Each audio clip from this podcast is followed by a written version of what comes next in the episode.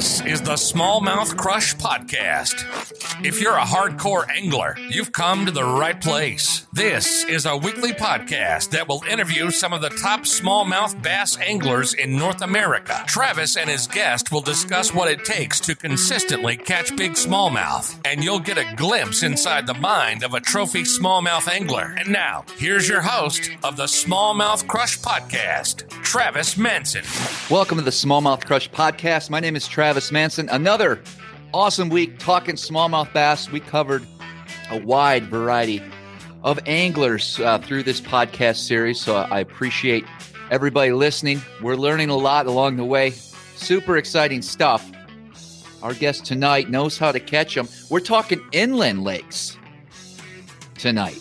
So smaller bodies of water. Well, smaller compared to maybe the Great Lakes and some of these other large fisheries across the country. But I'm super excited to find out what Andrew has to say about fishing some inland lakes. But before we get into that, I want to talk about the Reel Shot. Of course, the Reel Shot has all the most wanted bass tackle that a smallmouth crush fan could ask for. Top brands like Megabass, Jackal, Evergreen Z-Man, Daiwa Shimano, Berkley, Rapala, list goes on and on. Keitech. They just have a bunch of awesome tackle. And their website, thereelshot.com, is where you can go to make sure you have all the gear, all the tackle that you need for your next big bass adventure or your next tournament. And if you head on over, you guys know you can use my code smallmouth crush 15 and they're going to be giving you 15% off your first order. So head on over to thereelshot.com, let them know that Smallmouth Crush sent you. All right, and here he is, Andrew Ragas. I got to get that right. Did I did I get it right? You nailed it, buddy. I nailed it. I love it. I love it. So, dude, you know how to catch them. In my old my home state, where I grew up, upstate. We call it upstate. I'm I'm so used to saying upstate New York. Northern Wisconsin is the correct term. And some huge smallmouth bass come from those lakes. A lot Very of super ones. lakes, a lot of a lot of well-known lakes, but there's a there's so many lakes. How many lakes are up there? You ever count them? Um, well, in Oneida County, where I'm at in Minocqua, we've got about 2,300 fishable lakes, and a couple hundred of them are real good bass fisheries. And then Vilas County, which is just north, um, that one's got about 4,000 different lakes and water bodies with a couple hundred more uh, bass, good bass waters. So we got a lot, just a lifetime of water. It's water world. That's all I was going to say. It's it would take somebody a lifetime to. uh I mean, you can't. You no, can't. I, I haven't. I, I've just scratched the surface. I'm never gonna, you know, achieve fishing all these places in a lifetime. Sure. You know, one of the reasons why I wanted you to have to come on the podcast is because you're a, a true hammer in the northern part of the country. You catch some big, big bass. Uh, you you run a guide. Tra- I I want if you could just introduce yourself real quick to everybody, and uh, kind of let us know how you got into fishing. Then we'll get into uh, the smallmouth talk. So I'm Andrew. Nice to meet you all. Um, I've been a lifetime angler. Um, our home base is in Minocqua, Wisconsin. Family's had property up there since the 1960s. I've been a fisherman my whole life since the age of two, and my dad and grandpa would take me out in the boat all day. I'd be playing with the minnows, giving them their bait, hooking up their bait for them. So I have just a lifetime of fishing. Um, and uh, I actually grew up as a walleye and muskie angler at an early age. And over the last 20 years, our bass fisheries in northern Wisconsin and especially all over the state, they've been expanding and growing in terms of bass fisheries. Uh, new fisheries are slowly establishing, and lakes that were former powerhouses for muskies and walleyes, they've actually become really good fisheries for bass. So once I started to make that realization about 20 years ago, that's when I got addicted and bitten by the bass bug. And then uh, when I was in college, uh, 10, 15 years ago, um, you know, every single weekend I would leave the city of Chicago with a buddy or two. We'd travel up north. I was a weekend warrior, like a lot of folks. I would explore a new fishery or a set of new lakes every single weekend uh, during college, and then even after post graduation when I got out. And you know, over the over the course of learning all these new lakes, that's when I started gaining a following. And then five years ago, I had this bright idea. Let's start up a guide service and and let's do something that no one else in my region or anywhere else you know on the inland fisheries has ever attempted doing or starting. You know a lot of folks are into walleyes and muskies still. That's the bread and bread and butter for wisconsin smallmouth bass no other fishery, fishing segment in the country has grown exponentially in the last five years like smallmouth bass chasing has outside of muskies so you know five year plan worked out it's one of my careers and I'm really overjoyed and happy of you know where it's gone and taken me to. Right, right. All that time on the water, you know, that's uh that's pretty cool to be able to go out right. there and experience that. You know, there's so many things I want to talk to you about fishing up in that region, but you know, for our viewers and listeners that may not be from Wisconsin or or in that area, a lot of these tips I'm sure we're going to go over and techniques are things you can take to your home body of water all over the country, wherever it is. Uh, you know, I, I, know you run into a lot of clear water, but I'm sure there's some situations where you get a little tannic and stained lakes as well. So a variety right. of lakes that you probably fish. Uh, and so I really want to just let's just start in with with kind of the seasonal pattern and some of the techniques and and tricks that you've you, have you have used over the years to catch those fish and, and locate them as well. Definitely. You know, do you get a pretty good uh, uh, do you get an opportunity to fish any uh, you know in that pre-spawn stage i know sometimes the uh, the seasons are a little different you know as far as when bass season actually opens and uh, you know i assume some lakes the spawn's a little bit later than others and some lakes uh you know everything happens but walk me through that yeah so i actually live and die by by spring um, it's just my my absolute favorite time of year. That's when life starts picking up again. You know, the the whole aquatic or the whole underwater aquatic ecosystem it just wakes up. But my challenge every year for the last five years or so has been the timing of ice melt, because you know up in Vilas County, Minocqua area, um, it's much colder up there inland we get a lot of climate that shoots off over uh, Lake Superior that hits us. So we do get like a delayed spring season. Um, where I reside down here, I'm actually in Chicago right now while we're filming this. So our, the season down here in Chicago is about two or three weeks ahead of what northern Wisconsin experiences in spring. So, for instance, uh, ice out happens first week of May. Um, along with that, water temperatures are going to be in the mid mid 40s to mid 50s for a good two to three weeks. Uh, spring peak generally happens by the third week of May, and that's when things get really good. Um, there's big movements of fish finally moving up into the shallows, or they'll go up into their staging locations. So our patterning, uh, it, we prioritize location over everything else. Because if you're not on the good spots and on the money spots on whatever lake you're fishing, you have no chance of catching fish. And I've observed, witnessed, and I've personally dealt with it in the past and through all these growing pains. You know, you can get preoccupied banking or beating the bank a lot, and about 90% of that shoreline is going to be just totally devoid of fish. So hmm. you do have to prioritize uh, during the pre spawn phase of being on these money spots, whether it's a staging site or like a well known spawning flat on a particular lake that you're fishing. Um, and then spring peak, uh, third week of May. That's around when uh, we get the full moon period, and full moon time is when those big females they'll typically slide up into the shallows, and then they'll start mating, or they'll be seeking their mates then at that point. And then once we roll into Memorial Day weekend, around then, on a typical spring, that's when a lot of fish start spawning. And then our spring patterns pretty much dissolve overnight, and we're we're already going into sight fishing or bed fishing if that's your game. Um, mm-hmm. so yeah, that's pretty much uh, the spring fling what we do. And as far as catching fish, I'm a huge proponent of jerkbait fishing. It's definitely an art. Um, there's probably no other lure category that you can manipulate the action. You know, you control that lure with your rod, reel, and line choice.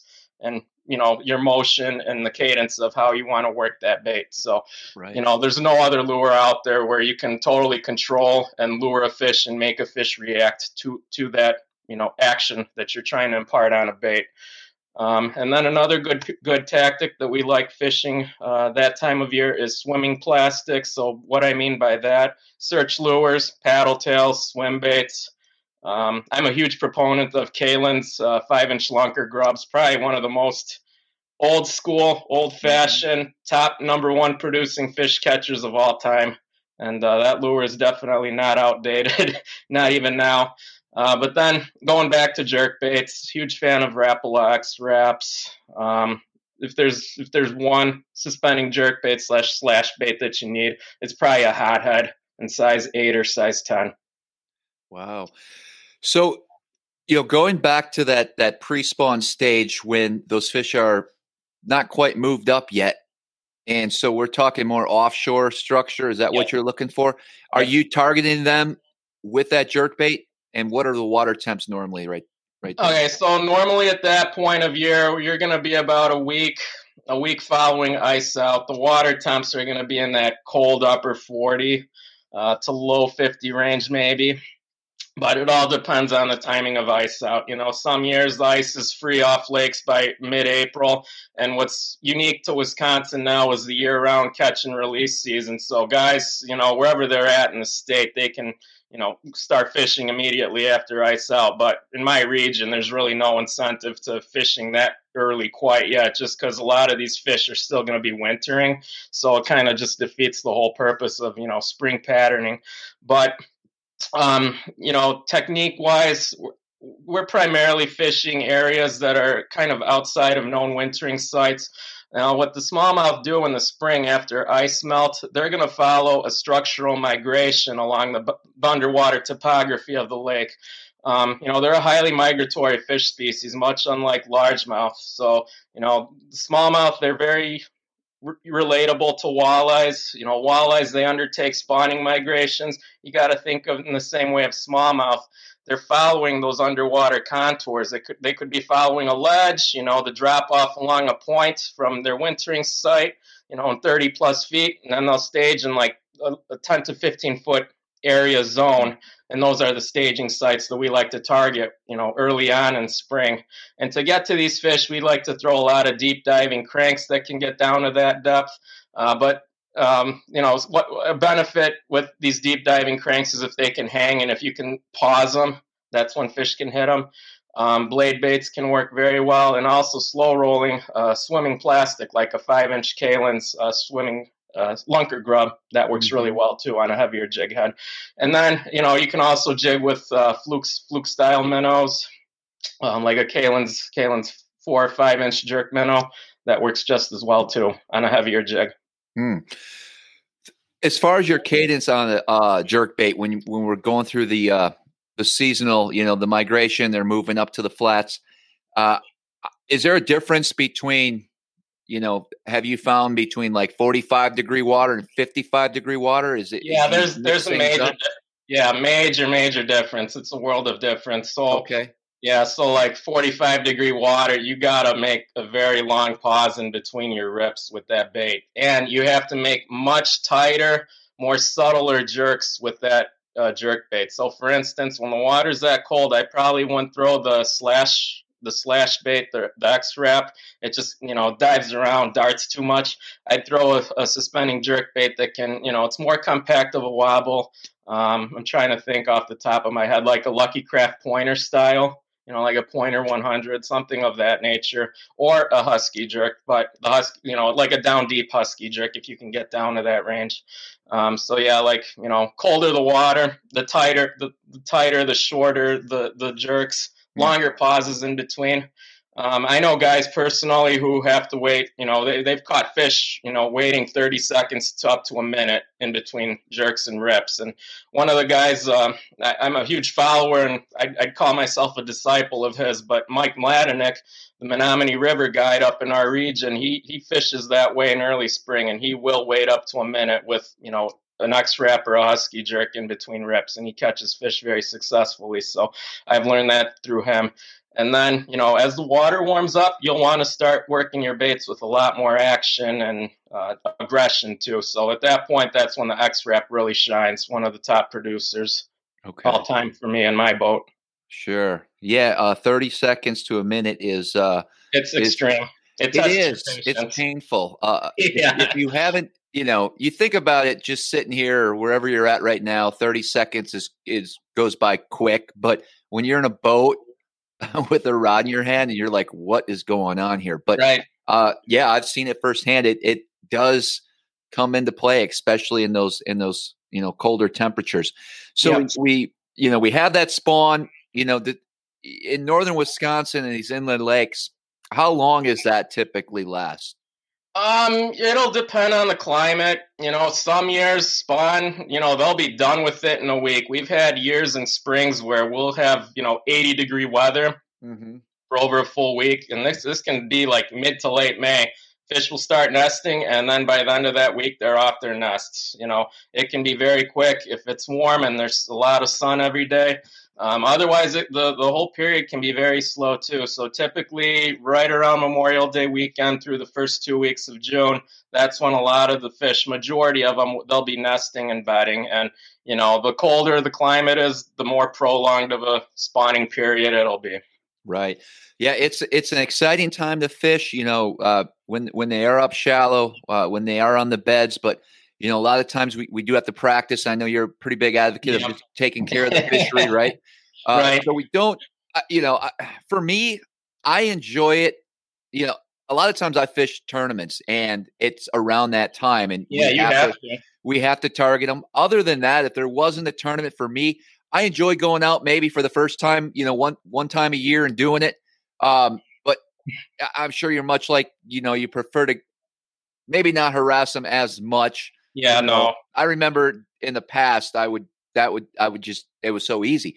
And we could talk technique about it, but I don't know if you're in agreement to this, but it's pretty simple to catch them off of a bet. Yeah, it's very simple. Yeah, um, a lot of guys that I've hosted, or you know, they've read they've read some of my writings in the past. I call that terminology bozo buckets you know, like the old game show with the clown, Bozo the mm-hmm. clown. You know, so you're flip, you're flipping your bait on top, on top of like a circular bucket, basically. Sure. As a fish created. So, you know, back back in my my formative years and in my youth, yeah, it was it was fun way of fishing, pretty kick ass way. But then obviously once once science, you know, catches up to modern times all right, you might have to reconsider all your actions here because it could not, it might not be good for the specific fishery that you're on.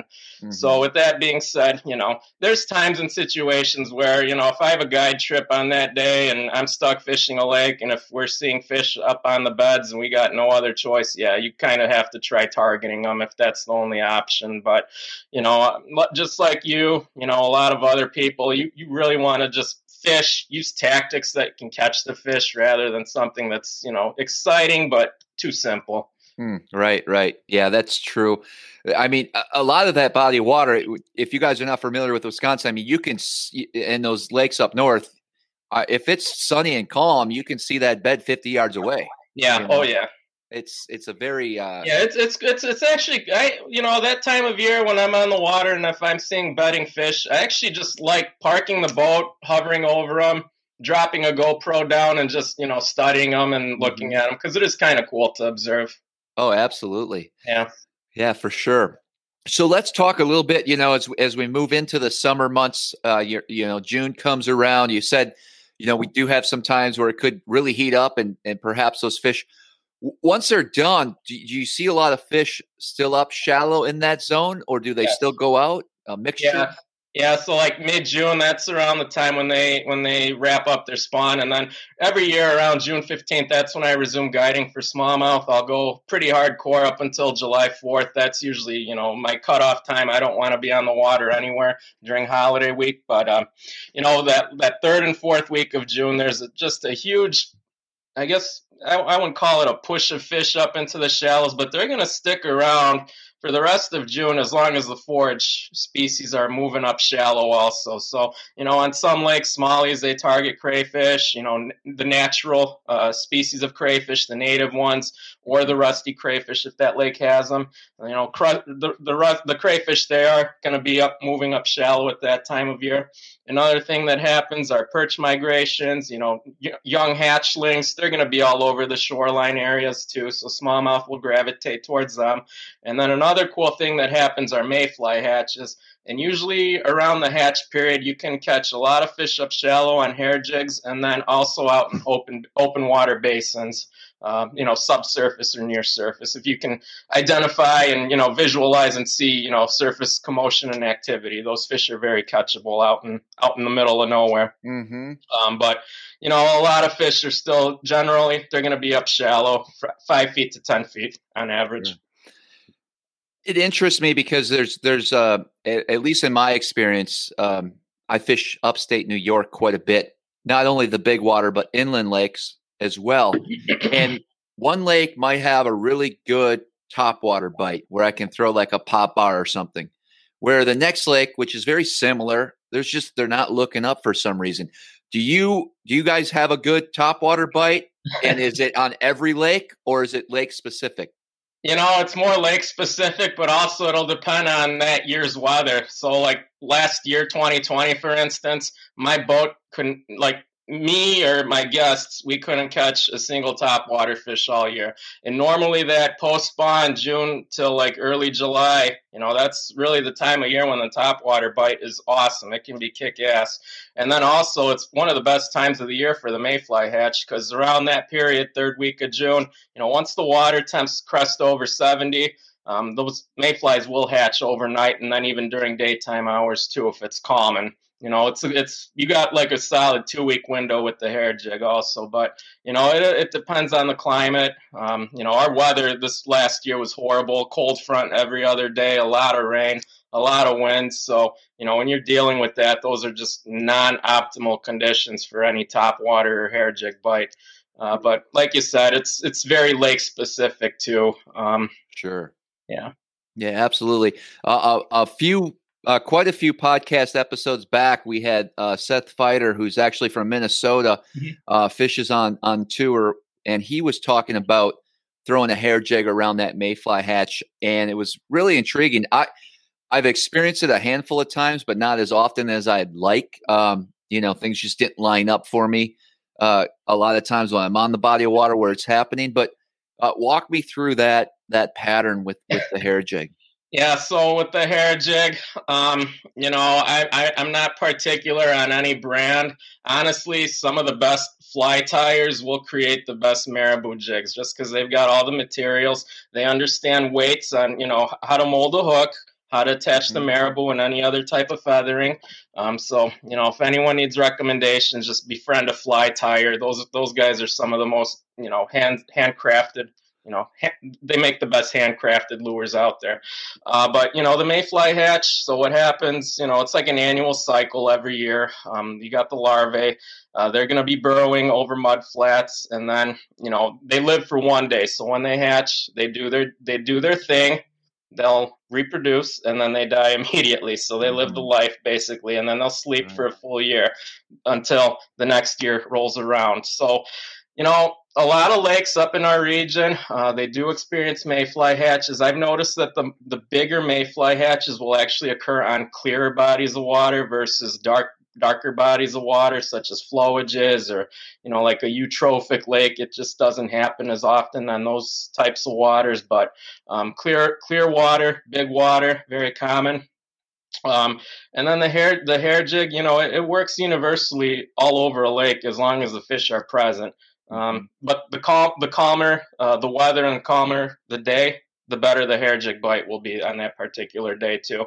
And um, you know, if if you're motoring around a basin, mud flats, that's typically where uh, most of the larvae will rise up and hatch.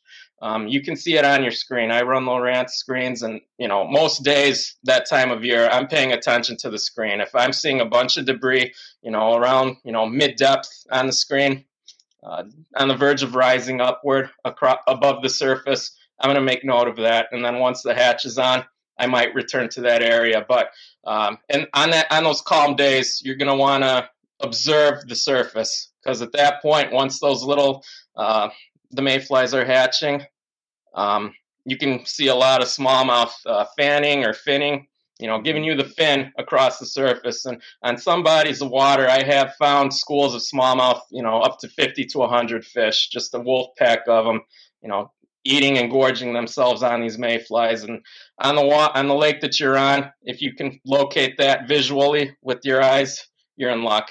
You've hit the gold mine. Right. So it's almost like you know these these there might be a, a hump out there and, and a transition to mud, and let's just I'm just giving out examples. Maybe a, a quarter of a mile away, there's a mud flat, but that hump was holding a lot of fish.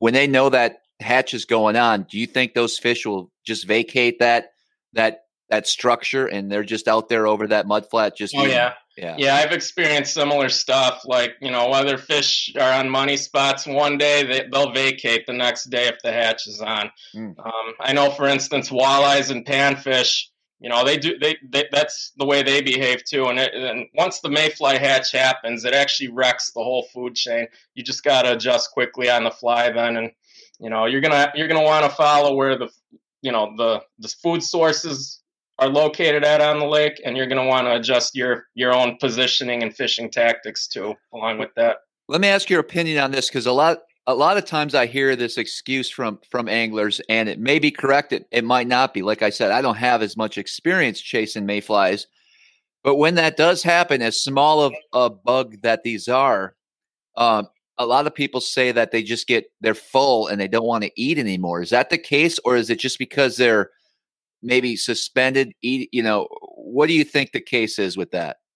Is that um, accurate or are people just I, are they I, just trying to think of an excuse why they didn't catch a fish that that day? I don't know. I think there's some truth to that, but a lot of the smallies that we catch, like during the fight, they will puke out humongous globs of mayflies out on the boat or in our hands. Mm-hmm. And I feel like they just keep eating regardless. They're not gonna they're not gonna eat crayfish or bait fish at that period, but once the hatch is on, all they want to do is slurp up mayflies, and that's all they're gonna focus on. Wow. So yeah. they just they just keep eating. Sure. Man, fascinating stuff. So so as we get into the summer months, these fish are are you know the the the hatch is done, the spawn's done, the water temps are heating up. Uh, are, are you targeting? Uh, I'm I'm curious on those inland lakes do you find singles or a handful of fish up shallow throughout the year still cruising that, or are they predominantly out deeper? You know, that's a good question. Again, it's lake specific too. Mm-hmm. So, what a lot of people who probably visit the North Woods or who haven't visited yet, uh, we have our, our bass man, our bass waters are managed in two different ways. So there's going to be numbers lakes where you can catch a lot of fish and number up you know catch fish of all sizes and of good average sizes too. And then there's other lakes that are virtual catch and release only. Um, can't really harvest them and they're purposely managed for like a lower population density fishery. So big big fish like you know the monster you know six seven pounders that i like to target and these pictures mm-hmm. up above me you know those are going to be the byproducts of those fisheries. You're going to catch very few but the few that you will hook up that day could be monsters. So um, so to answer your question on our numbers fisheries, for instance, um, we tend to find a lot more fish that are grouped up in wolf packs. Uh, they could be cruising mid-depth areas, or they can be utilizing offshore structures, deep deep water humps, places of that nature. And also, if the lake has a high cisco population, what I like to do is fish do a lot of open water casting. I'll look for suspended fish that are you know up above the thermocline or you know subsurface just roaming. Uh, but to find them you really got to utilize side imaging or if you got 360 imaging on your boat or you know live scoping you know stuff like that yeah that's going to be an essential tool. Uh, but finding them is it's kind of like a needle in the haystack. You'll get lucky but more days than none you're, you're going to be very unsuccessful doing it. But then another thing that i like to do is to target uh, deep structure offshore and then usually on these structural areas, you can certainly you know pop pop a handful of fish off of them. Uh, but then on our lower density fisheries, you know, uh, for instance, some of our lakes are over a thousand acres, and population estimates have been made. You know, three or four hundred adult bass in a thousand plus acre lake. So number not very high. Uh, on these waters, we typically catch rogue fish. You know, one big fish living on a certain spot. Um, they're not really grouped up as often unless there is a presence of forage, which could be ciscos or crayfish are molting in a certain area of the lake. And then at that point, you know, these fish, they'll congregate together to feed together. Wow. So so these these fish that are that are feeding on Cisco, and you mentioned you're you're utilizing your graphs. Are you looking for the fish on the graph, or are you looking for the bait fish?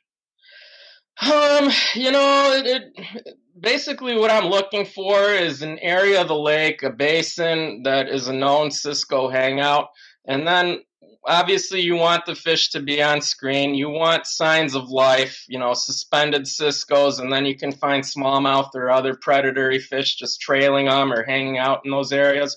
But what I've learned and kind of what I want to look for on these cisco fisheries is deep nearby structure. So, for instance, if the Cisco are suspended, you know, kind of out near the basin, over 40 feet of water, what I'm going to want to look for is something, you know, a difference in depth that's in that region of the lake. So, it could be like a hump that tops out at 20 feet.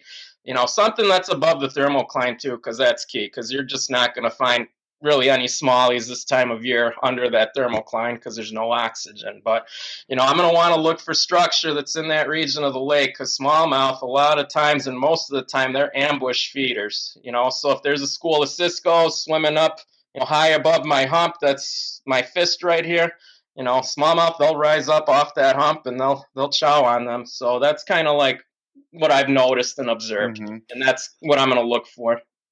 Uh, typically, like late summer, where is that thermocline at on a, a like a just an average size body of water that you know? I, I guess it it depends on the depth, but yeah, consistently, so, you know, let's say you're not familiar, you know, you're you're you're heading up there, you want to fish a lake, it's super hot, it's the end of July but how do you know where the thermocline is? What would you suggest people look for? Yeah, so not every lake actually establishes a thermocline or stratifies in the summertime, uh, but typically the behavior of, of our lakes, if they will stratify, they need a depth of at least 30 feet, and um, we need a lot of summertime heat. And this last year, really n- not a whole lot of our lakes established a thermocline midsummer. Um, but you know, on some lakes, on average, you know, if the lake is shallower, you can expect a much shallower thermocline of 15 to 20 feet. Um, if the lake is fairly sized, you know, one to 2,000 acres and has a maximum depth of 50 or 60 feet, on average, the thermocline is going to be about 25 feet on that body of water. So it's it's really lake specific. You have to understand and you know understand the the behavior of that lake, know whether it establishes a thermocline or not, and you know it's it's basically like what you got to look for. Yeah. So so if you're fishing a lake and you know it, it's it's 60 feet deep, it's it is hot. You you're you're saying that that thermocline could be you know 25 feet down. Right. I would think that would almost help. It's in your favor because now you eliminate a bunch of water, especially if there's a lot of offshore deep humps and things like that, right? Now you just focus on anything 25 feet of water or less, and that's where you should run into these these fish. Would you agree with yeah. that? Yeah, especially if there's that deep structure, the deeper money spots the fish will like to gravitate towards. Because uh, with with uh, thermocline and and stratification coinciding with midsummer, you know that's when a lot of these bigger fish they'll move out deep, and then they're going to be there for the rest of the year through through the fall months. So you know if you can identify and locate that deep structure, whether it's you know rock piles down in you know 20 to 30 feet some type of a bottom transition or ledges or drop offs that continue onward into the deep abyss of the lake. You know, that's where a lot of these fish will be. Uh, but oftentimes, uh, if there is a thermocline in a, in a particular body of water, what I've observed and noticed in our catch rates is a lot of these fish that we'll target in deeper water, they'll only be in 20 to 15 to 20 feet of water. So, you know, mm-hmm. I consider that to be more mid depth uh, than deep, deep water. Okay. Walk me through a, a, a summer where there is no thermocline in some of these bodies of water. What's the deepest you've targeted smallmouth uh, or, or caught them out of? Okay, so on some lakes, I I can recall the deepest I've ever pulled fish from is about forty feet. I don't advise it or recommend it because about ninety five percent of us we're not going to know how to properly fizz a fish. So I don't even want to get into that or promote something that me personally I'm not good at. Um, might be irresponsible fishing on, in that regard, but you know, on lakes that don't get a thermocline, I have been able to pull them out of 40, 40 feet of water. Mm-hmm. Um, trying to think, um, but also if the lake doesn't stratify, it makes it a little bit more challenging then to pattern the lake and to identify uh, what habitat or what depths they're at because fish they can disperse you know they can be spread out then on that particular body of water. And you know if, if the water temp holds under 70 degrees there's still going to be a lot of fish up into the shallows and that can happen during summertime cold mm-hmm. fronts and then if there isn't a thermocline then on that particular lake. Sure. What are some of the key baits uh, techniques that you're u- utilizing when they uh, when they're offshore and a little bit deeper so I like to concoct my own my own little homemade uh, swim baits. I'm a huge fan of Freedom Tackle, and they make uh, awesome swim bait heads, cone shaped heads, uh, the Hydra and the Stealth. And what I like to do with them is I, I use a half ounce to a one ounce head.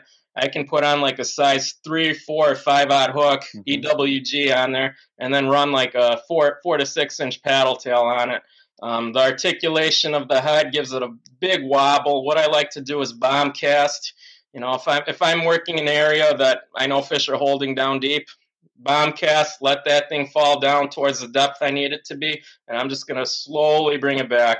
Okay. But the big the big challenge when you're targeting fish that are offshore and deep, you never want to give them a good look at a moving bait like that. So, and you know this from throwing paddle tails and swim baits, you never want to give a fish a good look at that bait. Otherwise, they're not really going to hit. But that's probably my favorite top way of fishing the lakes that are Cisco based, where the fish are holding down deeper. Do you mess around any finesse uh, approaches at all? So I listened to to this week's show. It was from a couple days ago. We were we were disrespecting the drop shot. One of the guests. I'm not a fan of drop shotting. Sure. Up in my region, it's really unnecessary still because our fish are not very pressured. They're not educated, and drop shotting just isn't necessary. So, you know, I get a lot of guys who are they live and die by the drop shot rig, but on days when you got to catch them otherwise those guys will die by it and they're going to struggle. So hmm. I'm not a fan of the drop shot, but the finessing that I do like to do is uh, reverting back to Kalin swimming grubs. They make a downsized version that's a three inch size. So what I like to do, I'll rig it up on a lighter action spinning rod and I'll bomb cast those babies. Give give the fish if I'm on a clear body of water. Uh, with that requires more finesse, I will work that as my search lure and as a you know a high high percentage fish catch fish catcher. Sure. Yeah, fair enough, man. I mean, if if you don't like drop shot, you don't like drop yeah. shot. What can I say? Right. No, that's great. So so a lot of moving baits. It seems. Uh, you know, just always. Yeah. Always. Definitely. Yeah. That's yeah, awesome. like uh, when whenever I'm on a particular lake, you know, when I'm guiding people, you you you know the you know the drill too. We gotta be at our best for time management purposes. We can't live and die by certain spots. So, mm-hmm. you know, we got to hit our milk run of areas. Um, we like to fish a lot of search lures and moving baits first once we roll up into an area of the lake. And then obviously, once we locate the money spot where there's a lot more fish holding, that's when we go in, in for the kill with, you know, our finesse baits, our mm-hmm. jigs, our tubes, football heads, stuff of that nature. So right. that's kind of that's kind of like the philosophy really that I like to employ. Sure. So as we get into uh, the fall months, uh, you know those fish. Um, what are they doing? Are, you you mentioned they they tend to stay deep a little bit still, yeah. and it's is there a big like how's when's that attitude of, of that smallmouth start to change? So I would say during like the very first cool down of late summer, that's kind of when their attitude and behavior starts changing.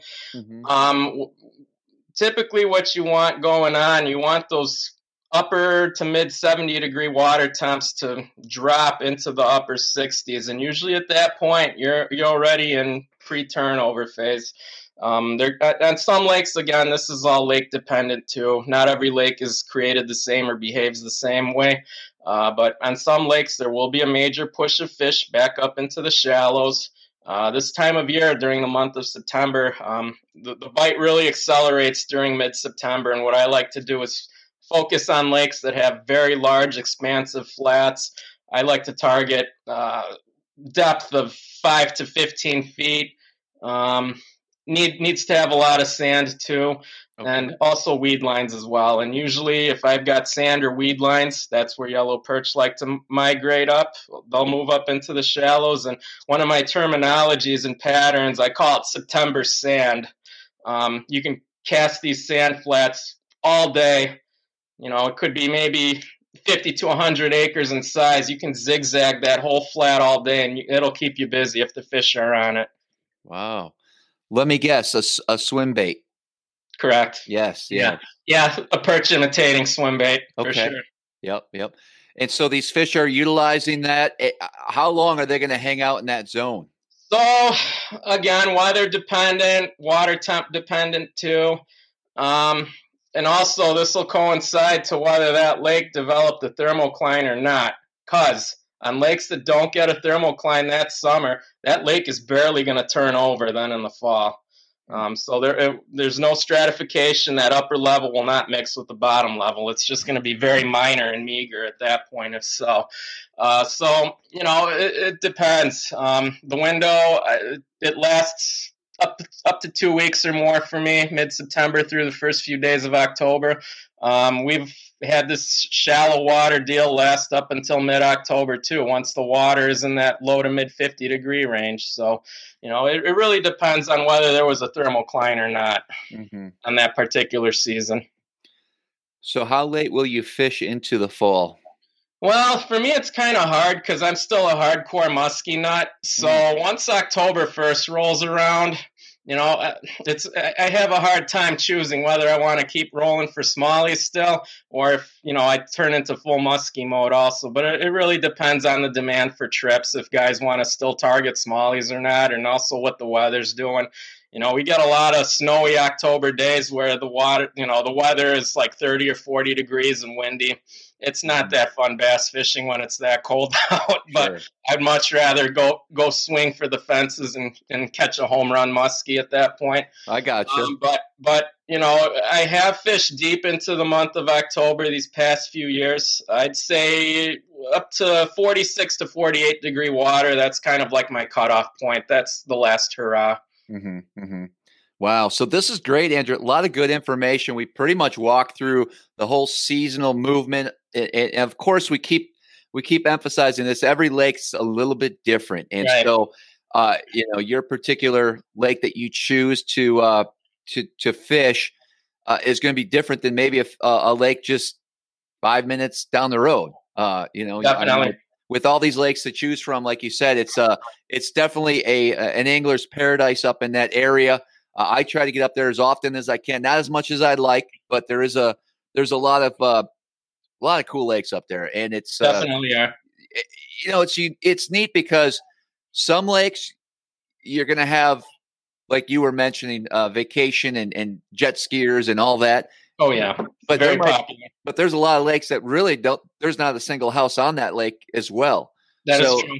There's a lot of lot of options up in that in that area. Well, we're we're getting short on time. This uh this podcast flew by today. I, I do want to ask you a couple more questions. I like yep. to ask every guest on here, and I probably already know the answer to this. But if you had one bait to use uh, next year, all year, that's all you could use. What are you throwing? Whatever puts fish in my boat, that's what I'm going to use. you know, it's funny. My philosophy is to never be fixated on any particular bait. You don't want to live and die by anything. You want to diversify your tackle selection and just apply apply a lure that matches to the mood of the fish and to their behavior and also to the lake's personality that you're fishing. Um, so I'm, I do not get too fixated on on lures and baits, but I think uh, as our interview here kind of kind of concluded, give me a paddle tail or a swim bait all day, and I'll go gotcha. to work. I kind of figured that. So, uh, what's your biggest smallmouth? So biggest smallmouth is hanging up behind me, a seven and a half pounder nice. caught from Vilas County, and there's a unique story behind that fish. Kind of, kind of illustrates my love affair towards uh, you know, the smallmouth and how we have a huge smallmouth crush going on. But right. I, I caught my PB fish twice from the same body of water, from the same waypoint and same spot, six months apart. So first time I caught it was on a swim bait The fish weighed right at around seven pounds, given change, you know, some change under seven. And then um, it was roughly eight months later, seven, eight, nine months later, during the month of May the following year, I caught it on a suspended jerk bait and it weighed seven and a half pounds, ready to spawn. So, wow. very, very unique story, and very rarely do you know are you able to catch a repeat of your personal best fish, but it goes to show you our lakes are much smaller. Uh, they're more limited resources, and they don't have the populations of big bass like you know the Great Lakes states do or the Great Lakes areas have, or uh, you know, even up in Canada too. So we have much limited smaller fisheries, and a you know a big fish like that, seven and a half pounds. The DNR, our local DNR and biologists, they've aged them to be about twenty five to twenty eight years old. If it does achieve that size. Mm-hmm. Yes, very old fish. Yep. Uh, that is a pretty cool story, man. Definitely. Thanks. So how can how can people get a hold of you, follow you on social media if they're interested in in uh, taking a trip with you uh, in northern Wisconsin, what's the best way to do that? Yeah, so the best way to reach me is on my website. I have a very popular bass fishing site. It's called northwoodsbass.com. I've been running it and keeping it pretty well up to date with all sorts of new cool stuff photos, gear reviews, articles that I try to publish monthly. And then I also have a monthly newsletter that keeps me active and engaged. Um, very easy to find, or else if you just Google up Wisconsin bass fishing or Wisconsin bass fishing guide, I'll probably be one of the top results on on your search.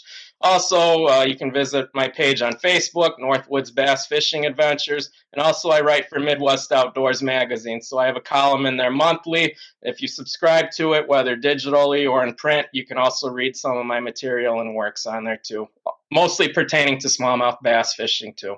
Very cool. Wow. So pleasure, pleasure talking to you about smallmouth. It got me excited. I want to, uh, I want to get to northern Wisconsin like ASAP now, man. This is crazy. I can't wait to get back up there. I really appreciate you coming on the podcast, and hopefully you catch a catch your next personal best as an eight pounder, right? Hopefully. There you go.